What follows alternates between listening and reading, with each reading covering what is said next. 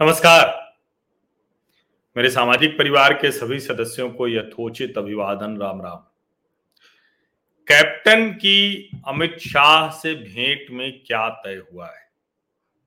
अब यह बात तो सबको पता चल गई है कि कैप्टन अमरिंदर सिंह दिल्ली जो आए थे तो वो सिर्फ़ अपना सामान समेटने नहीं आए थे। वो कोई अपना आवास खाली करने, सामान समेटने और उसको समेट कर दिल्ली से फिर पंजाब लौट जाने नहीं आए थे। वो यह भी करने नहीं आए थे कि दिल्ली में जो कांग्रेस का हाईकमान है, उससे बात करें और उसको कहें कि देखिए, पंजाब की शांति सुरक्षा खतरे में पड़ गई है। हमने जो आपको बताया था, वो खतरा बड़ा होता जा रहा है और अब इस खतरे को रोकने के लिए आप कुछ करिए। वो ये भी बताने नहीं आए थे कि देखिए, मुख्यमंत्री आप चन्नी को बना चुके हैं, सिद्धू प्रदेश कांग्रेस अध्यक्ष से इस्तीफा दे चुके हैं। हमने तो आपसे कहा था कि देखिए, यही हमने कहा था, ये सब करने वो नहीं आए। और वो अमित शाह से मिले। इस खबर के बाद यह भी खबर आई कि करीब 45 से 50 मिनट 45 से 50 मिनट वो अमित शाह के साथ रहे हैं। और इसके बाद बड़ी एक रोचक बात हुई है। और मैं आपको निश्चित तौर पर बताऊँगा कि कैप्टन की अमित शाह से भेंट में क्या तय हुआ है। लेकिन रोचक बात यह हुई कि कैप्टन के मीडिया सलाहकार हैं रवीन ठुकराल। तो इधर कैप्टन तो कुछ लिखते नहीं है, कैप्टन बीच बीच में लिख देते हैं, कुछ एक आध ट्वीट कर देते हैं, और जैसे उन्होंने सिद्धू के लिए कर दिया था कि I told you so he is not stable man and not fit for the border state of Punjab तो ये इन्होंने कर दिया था।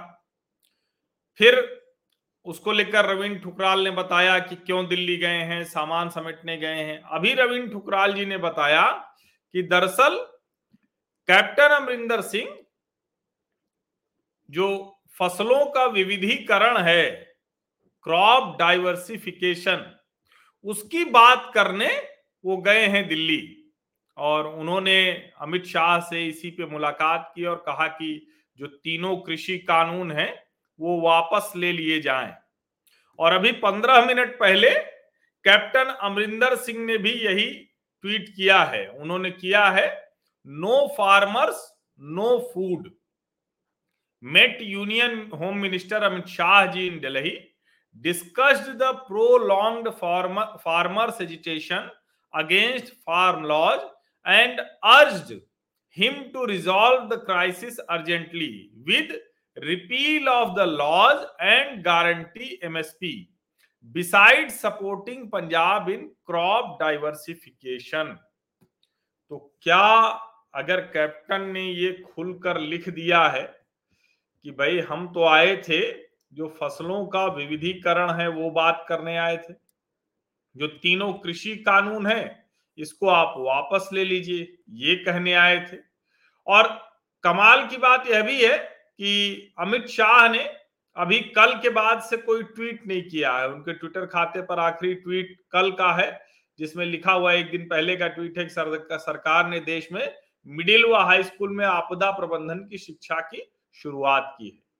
अब मिडिल और हाई स्कूल में तो आपदा प्रबंधन की शिक्षा की शुरुआत हुई है, लेकिन भारतीय जनता पार्टी पंजाब में कैसे आपदा प्रबंधन करने वाली है?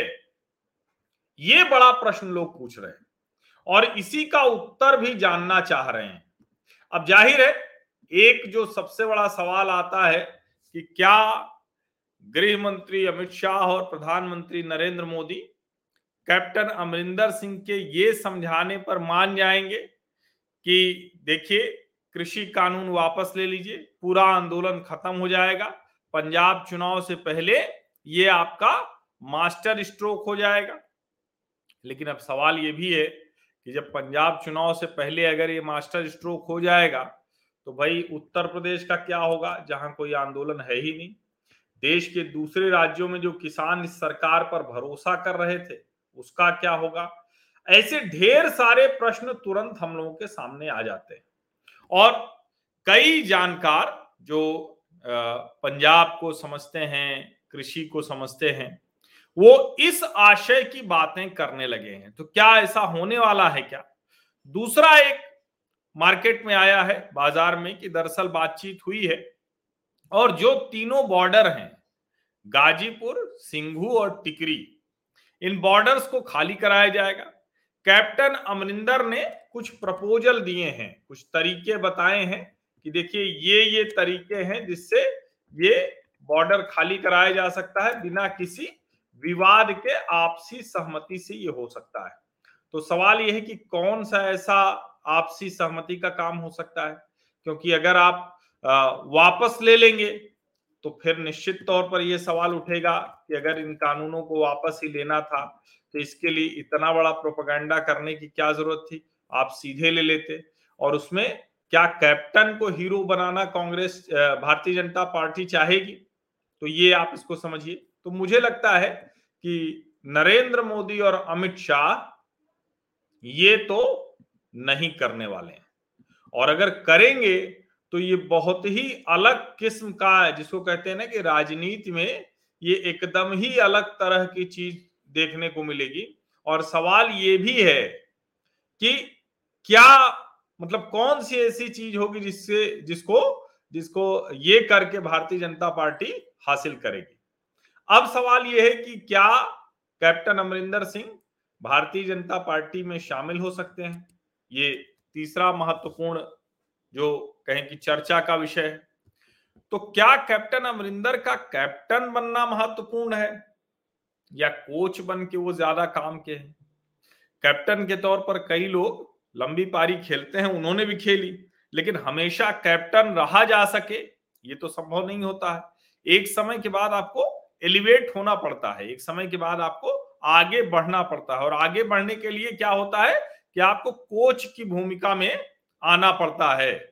और मेरा ये मानना है कि जो, जिसका मैं बार बार एक ज़िक्र कर रहा हूँ, और मेरा ये बहुत स्पष्ट तौर पर मानना है कि कांग्रेस ने ये काम तो ठीक किया था कि कैप्टन अमरिंदर को हटाया, लेकिन उसकी रणनीति बड़ी खराब थी, अपने निर्णय पर खड़े नहीं हो पाए, और राहुल गांधी का नेतृत्व तो बहुत कमज़ोर है। कोई जिसको कहते हैं कि बार बार उनकी समझदारी की समस्या वो सामने विकराल रूप में आ जाती है। हर बार लगता है कि थोड़ा समझदार हुए तो वो विकराल रूप में आ जाती है।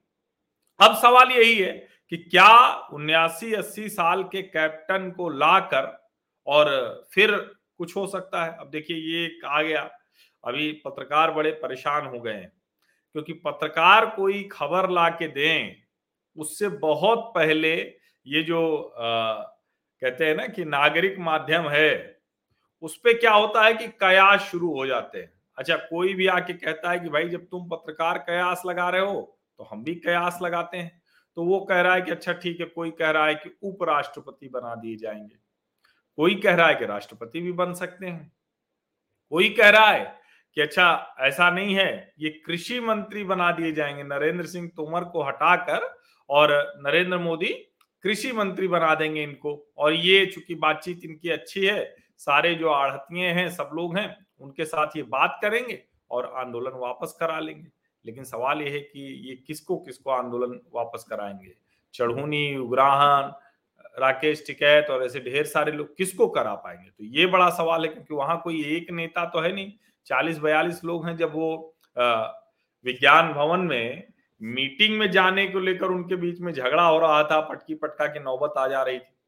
और जब हम गारंटीड एमएसपी की बात करते हैं, जो कहा जा रहा है, जो ट्वीट में लिखा है तो भैया गारंटीड एमएसपी और फार्म लॉज का रिपील करना, यानी वापस ले लेना, ये दोनों अगर करना होता तो क्या मोदी शाह अभी तक नहीं कर सक, कर चुके होते?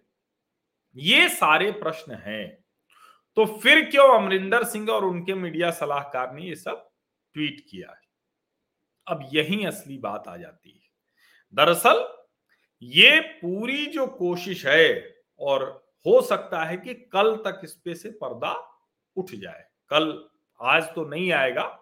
मुझे ऐसी जानकारी है, मुझे जो थोड़ी बहुत समझ बनती है और मैं बार बार कहता हूँ कि नरेंद्र मोदी को समझ पाना, नरेंद्र मोदी क्या सोच रहे हैं उसके बारे में जान पाना, ये लगभग असंभव होता है।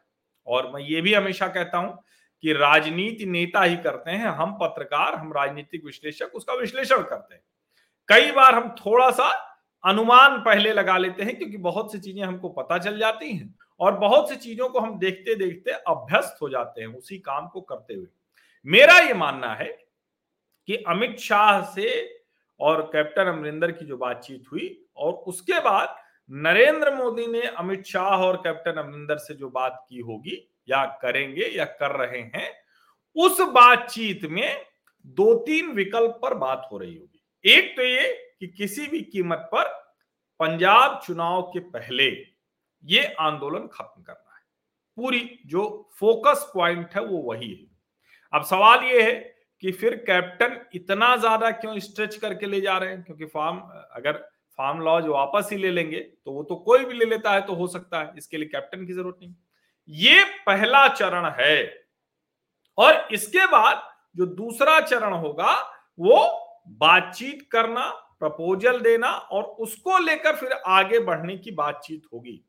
हो सकता है कि सरकार जिनकी खरीद करती है, उसकी एमएसपी की गारंटी की बात करे, क्योंकि जिसकी खरीद करती है, जितनी खरीद होगी, उतनी ही तो गारंटी मिल पाएगी।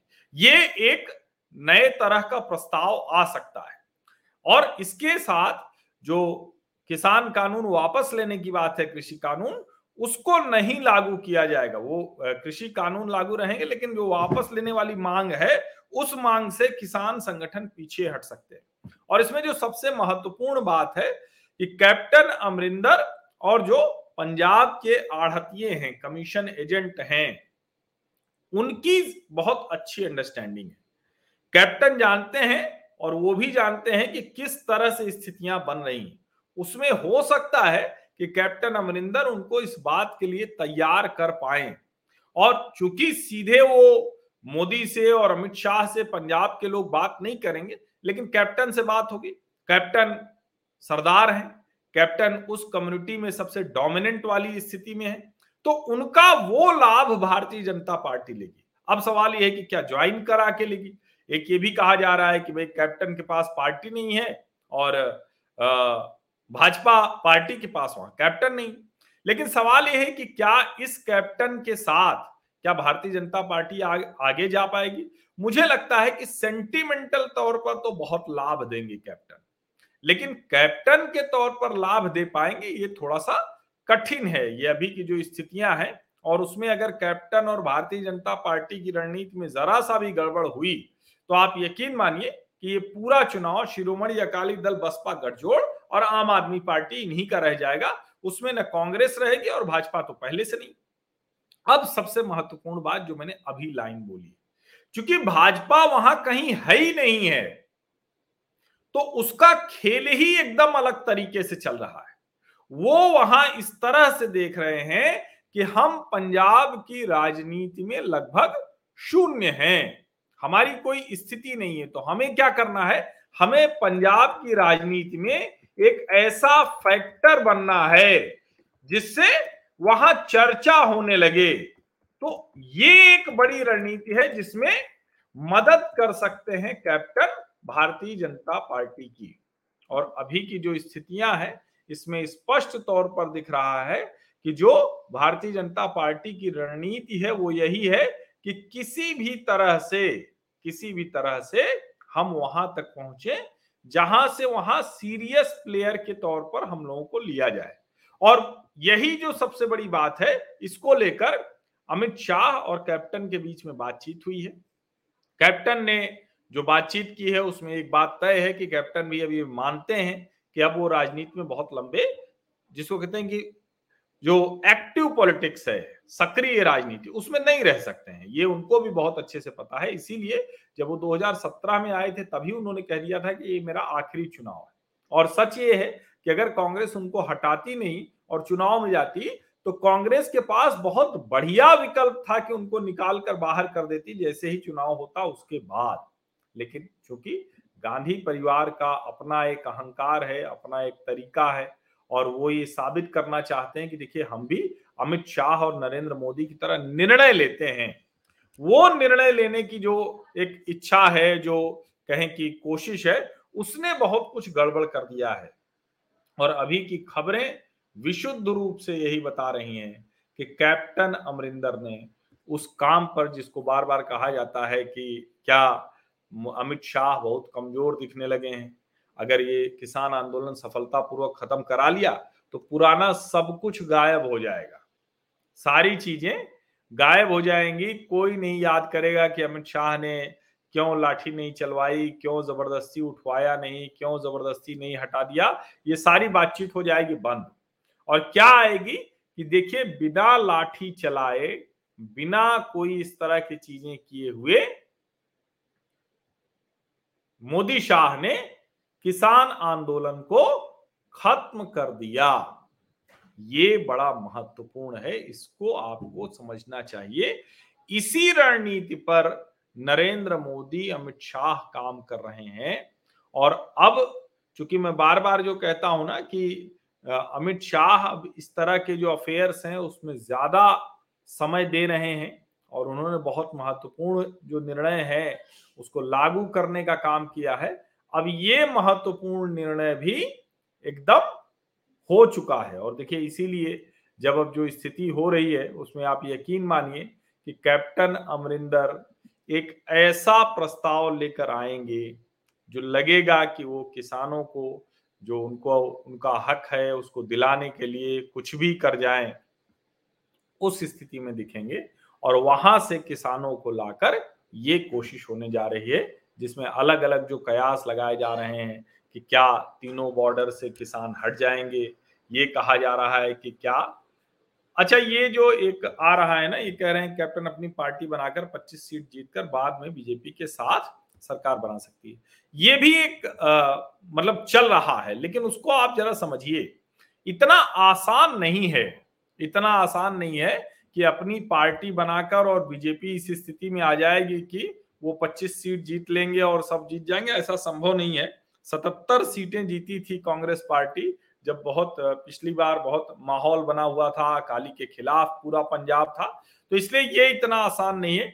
इस विकल्प को मैं बहुत ठीक नहीं मानता। हाँ ये अवश्य है कि अगर मोमेंटम बड़ा क्रिएट हो और उसमें अमरिंदर अपना कुछ लोगों को चुनाव लड़ाते हैं, कुछ लोगों को जिता ले जाते हैं तो निश्चित तौर पर उसका लाभ मिल सकता है। तो अभी का जो भारतीय जनता पार्टी का फोकस है, नरेंद्र मोदी का फोकस है, दो चीज़ों पर है। एक तो ये कि कैसे ये जो तीनों बॉर्डर पर किसान बैठे हुए हैं, इनको हटाया जाए और हटाते वक्त कोई बल प्रयोग ना हो। ये महत्वपूर्ण है, जिसकी वो बात कर रहे हैं। तो हो सकता है कि आपको जल्दी ही किसानों और सरकार के बीच की बातचीत होती हुई दिखे। हो सकता है कि उसमें कैप्टन अमरिंदर सिंह मध्यस्थ की भूमिका निभाएँ। दूसरा, भारतीय जनता पार्टी कांग्रेस को, यानी नरेंद्र मोदी और अमित शाह, कांग्रेस को और कांग्रेस के नेता राहुल गांधी को संकट में डाले रखना चाहते हैं। वो चाहते हैं कि कोई और फैसला ले, तुरंत ही उनका वो फैसला एकदम जिसको कहते हैं कि नासमझी साबित हो जाए। ये एक बहुत बड़ी कोशिश है बहुत जिसको बार बार कहें कि मोदी शाह का सबसे बड़ा जो लक्ष्य है वो यही है कि किसी भी स्थिति में ये हो जाए कि नहीं नहीं ये तो कुछ भी करते हैं ना एकदम कोई आ, मतलब राहुल गांधी कुछ भी करते हैं तो उनको पता वता नहीं होता है और अंत में वो फंस जाते हैं। तो ये दोनों टारगेट है और इन दोनों ही लक्ष्य में जो अमरिंदर सिंह है वो भारतीय जनता पार्टी के साथ पूरी ताकत से खड़े हो रहे हैं। तो ये आप समझिए ये जो आज की बातचीत है उसमें भी यही हुआ है और आगे भी यही जो अभी आ, मेरे ख्याल से कल आ जाएगा। अभी आज तो नहीं आ पाया है लेकिन जिसको कहते हैं कल मुझे लगता है कि कल ये निर्णय आप लोगों के सामने आ जाएगा कि क्या होने वाला है। मतलब मुझे ऐसा लगता है, हो सकता है कि अभी थोड़ा और टाल ने मोदी शाह अगर कांग्रेस कुछ करेगी, क्योंकि अब क्या है ना कि ये शह और मात का खेल चल रहा है। ये ऐसा नहीं है कि सीधे सीधे कुछ आ जाएगा। ये शह और मात का खेल है, जिसमें कोई भी, दरअसल कांग्रेस ने भी इस बार जो कोशिश की थी ना, राहुल गांधी, आप देखिए जो अलग अलग नाम आए, अंबिका सोनी से कहलवाया कि नहीं नहीं, कोई सिख ही होना चाहिए। फिर जब सबने कोई अनुमान लगा लिया कि अरे कौन हो सकता है? तो फिर बदल दिया, फिर सुनील जाखड़ का नाम आया तो उनका भी नाम हट गया। सुखजिंदर रंधावा का नाम आया तो वो भी नाम हट गया। और अंत में एक दलित वाला कार्ड खेला गया। तो इसीलिए ये दोनों तरफ़ से एक दूसरे को चौंकाने की कोशिश चल रही है। और चूँकि एक मोहरा मिल गया है, भारतीय जनता पार्टी को एक बड़ा मोहरा मिल गया है। एक अमरिंदर सिंह जैसी एक ऐसी शख्सियत मिल गई है कि जिससे उनको बहुत आसानी से वो कमजोरियाँ पंजाब में पता है जिसके आगे कांग्रेस जा नहीं सकती। मतलब कांग्रेस कोई भी निर्णय लेगी तो उसके पीछे कुछ कुछ चीज़ें तो होंगी ना। तो वहाँ तक की चीज़ें वो कैप्टन निश्चित तौर पर भारतीय जनता पार्टी को बता रहे हैं और उनका जो, उनकी जो नाराज़गी है, उनका जो गुस्सा है और जिस तरह से सोनिया गांधी ने कहा कि आई एम सॉरी अमरिंदर तो उसका वो पूरा बदला लेना चाहते हैं। तो दोनों बातें सिर्फ़ और सिर्फ़ यही है मूल रूप से। अब उसको कैसे करना है? कैप्टन ही बनाना है, कोच बनाना है, इसका निर्णय नरेंद्र मोदी को आखिरकार लेना है और हो सकता है कि उन्होंने ले भी लिया हो, लेकिन चूँकि स्थितियाँ बड़ी तेज़ी में बदल रही हैं पंजाब में, वहाँ अरविंद केजरीवाल भी एक प्लेयर हैं। अरविंद केजरीवाल कह रहे हैं कि देखिए, अब हम ही जो है आपको सब सबसे अच्छा मुख्यमंत्री देंगे, ईमानदार, बेदाग और उधर शिरोमणि अकाली दल और बहुजन समाज पार्टी का जो गठजोड़ है, वो भी अपनी उम्मीदें लगाकर बैठा है। ऐसे में जो नॉन प्लेयर बीजेपी है, जिसका कोई अस्तित्व तो ही नहीं मैं बार बार कह रहा हूँ कि भारतीय जनता पार्टी का पंजाब में कोई ऐसा अस्तित्व तो नहीं है, जिससे ये कहा जाए कि अच्छा वो किसी स्थिति में है, कोई स्थिति उनकी नहीं है। अच्छा वहाँ जिस तरह की स्थितियाँ हैं उसमें भारतीय जनता पार्टी अभी बहुत कुछ कर पाएगी, ये मुश्किल दिख रहा है। और इसीलिए, चूँकि भारतीय जनता पार्टी को भी ये सच्चाई पता है, बीच में उन्होंने कुछ कुछ कोशिश की थी, लेकिन वो सारी कोशिशें बेकार गई हैं। और जिसको हम कहते हैं ना कि आज तो ये बात मैं कहूँगा तो इसका कोई मतलब नहीं है, लेकिन नवजोत सिद्धू अगर हड़बड़ी में नहीं होते और भारतीय जनता पार्टी में ही रहते तो निश्चित तौर पर और आज वो भारतीय जनता पार्टी की तरफ़ से मुख्यमंत्री बन चुके होते। जो 2022 का चुनाव था, उसके लिए वो बनते कहा जाता, उन्हीं की अगुवाई में सब कुछ होता, लेकिन वो बहुत जल्दबाजी में थे, इतनी जल्दबाजी में थे कि उनको ये समझ में ही नहीं आया कि क्या क्या मतलब जिसको कहते हैं ना कि क्या करना चाहिए, कैसे करना चाहिए, कितना समय लेना चाहिए, कुछ करते वक्त सोचना भी चाहिए कि नहीं सोचना चाहिए तो ये जो क्षणे रुष्टा, क्षणे तुष्टा, रुष्टा तुष्टा, क्षणे क्षणे तो इससे तो होने वाला है नहीं। राजनीति ऐसे नहीं होती भाई। और राजनीति क्या? जीवन में भी अगर आप किसी भी जगह पर इस तरह से कुछ करते हैं तो फिर तो आप कुछ कर ही नहीं सकते। कहा किसी को मतलब जिसको कहते हैं ना कि वो है ना कि किसी को मुकम्मल जहाँ नहीं मिलता, कभी ज़मीन तो कभी आसमान नहीं मिलता। ये ये तो सब जीवन के दर्शन हैं। और उसके बावजूद अगर आप राजनीति में ये सब कर रहे हैं तो आप सोचिए कि आप कहाँ जाएँगे। तो इसीलिए मैं कह रहा हूँ कि देखिए, सिद्धू ने तो अपने पाँव पर, नहीं, पाँव पर नहीं कहूँगा कुल्हाड़ी रखी थी, उस पर जाकर बैठ गए। कांग्रेस की स्थिति यह है कि भाई क्या करें, राहुल गांधी जैसा नेता है, जिनको कुछ समझ में नहीं आता। मैंने उस दिन बड़ी तारीफ़ की कि चलिए निर्णय तो ले लिया, चन्नी को बना दिया, लेकिन अब सिद्धू ने त्याग पत्र देके सब गड़बड़ कर दिया। अभी पाँच दिन पहले तक बैठ के ये सब लोग कर रहे थे। तो मैं इसीलिए कह रहा हूँ कि यहाँ जो इधर रणनीति बन रही है, उस रणनीति का पता इसीलिए नहीं लग पा रहा है कि लक्ष्य तय है। वहाँ लक्ष्य तय नहीं, रणनीति खूब बनाए जा रहे अब आज सोचिए, आज कपिल सिब्बल के घर के बाहर युवक कांग्रेस के कार्यकर्ता प्रदर्शन करने पहुँच गए क्या तमाशा है भाई? बोल दिया अगर, और मैं तो कह रहा हूँ ना कि जिस तरह की स्थितियाँ हैं, उसमें क्या कोई समीक्षा नहीं करेगा? कोई मीमांसा नहीं करेगा? कोई तो करेगा ना? ये बहुत आवश्यक है। तो अब देखिए, क्या फिर से 370 के बाद वाली अमित शाह की छवि वो बनने वाली है। क्या तीनों सीमाएँ अचानक किसी दिन खाली होंगी और वो खबर बड़ी बड़ी चलने लगेगी? और क्या अमरिंदर सिंह इस सब के लिए मध्यस्थ की भूमिका निभा रहे होंगे? या उनको अगुआ भूमिका मिलने वाली है? क्योंकि इतना तो उनको भी पता है कि अब राजनीति में वो सक्रिय राजनीति में बहुत आगे नहीं जा सकते हैं। उनकी क्या महत्वाकांक्षा है, किस पर बातचीत उनकी मोदी शाह से तय होती है, ये सब महत्वपूर्ण कारक हैं। मुझे लगता है कि चूँकि जिस तरह से कांग्रेस रणनीति बदल रही है बार बार क्योंकि उसकी अपनी रणनीति कोई पक्की होती नहीं, योजना बहुत आगे की नहीं चलती, जैसे शतरंज में कहते हैं ना कि कम से कम दो चाल आगे की सोच के चलना चाहिए। तो यहाँ तो कहा जाता है कि मोदी शाह कई चाल आगे की चल के सोचते हैं, या कहें कि अलग अलग तरह की तीन चार चालें चलते हैं। तो उसमें फंसना होता है। इसीलिए अब यह है कि कांग्रेस भी जो कोशिश कर रही है, लेकिन उसका वही हो रहा है कि वो फंस जा रही है। तो अब कोई नई चाल चलेंगे, या क्या होगा, क्या अध्यक्ष खोज पाएँगे वो, या उसी तरह से चलेगा जैसे राहुल गांधी अध्यक्ष बने हुए हैं। और कल मुझे लगता है कि एक बड़ा निर्णय पंजाब को लेकर भारतीय जनता पार्टी करेगी। ऐसा मेरा अनुमान है। अब हो सकता है कि अभी उसको और टाल भी दे, क्योंकि मैं बार बार कह रहा हूँ कि जिस तरह की स्थितियाँ हैं उसमें तुरंत निर्णय लिया जाएगा। शायद इसकी आवश्यकता नहीं क्योंकि अभी चुनाव भी थोड़ा आगे है और चुनाव के साथ साथ जो दूसरी चीज़ें हैं कि आ, मतलब ऐसा कोई आफत नहीं हुई है अगर रणनीति के लिहाज से देखें। ये हम लोगों को लगता है लोगों को लगता है परेशानी और दूसरी चीज़ें। तो वो सब भी महत्वपूर्ण बातें हैं।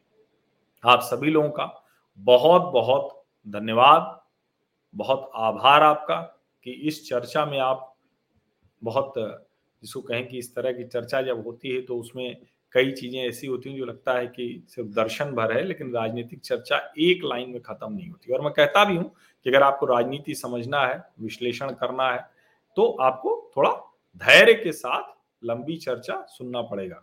अरे नहीं भाई, मेरी जन, मेरा जन्मदिन नहीं है, आप, किसने आपको ये कह दिया? मेरा कतई जन्मदिन नहीं है। तो बहुत बहुत धन्यवाद। जब जन्मदिन होगा तो मैं अवश्य बता दूँगा। आप सभी लोगों का आभार इस चर्चा में शामिल होने के लिए। सब्सक्राइब जिसने नहीं किया हो, कर लीजिए। नोटिफिकेशन वाली घंटी दबा दीजिए, क्योंकि ये राजनीतिक विश्लेषण सब यहाँ यही मिलेगा।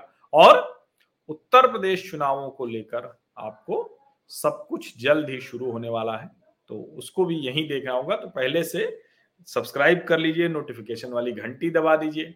और जो मेरे सामाजिक परिवार के पक्के सदस्य हैं, वो जानते हैं कि इस पर ज्वाइन बटन नहीं लगा है, लगेगा भी नहीं। लेकिन अगर आप लोग चाहें तो मेरे इस अभियान को मदद कर सकते हैं। आर्थिक सहयोग के लिए भी आप जो मेरा व्हाट्सएप नंबर है उस पर मुझे मैसेज कर सकते हैं और उत्तर प्रदेश के अभियान पर मैं निकलूँगा। उसमें अगर आप में से कोई अलग अलग शहरों में है, कोई किसी तरह से सहयोग करना चाहेगा तो वो मुझसे बात कर सकते हैं। बहुत बहुत धन्यवाद।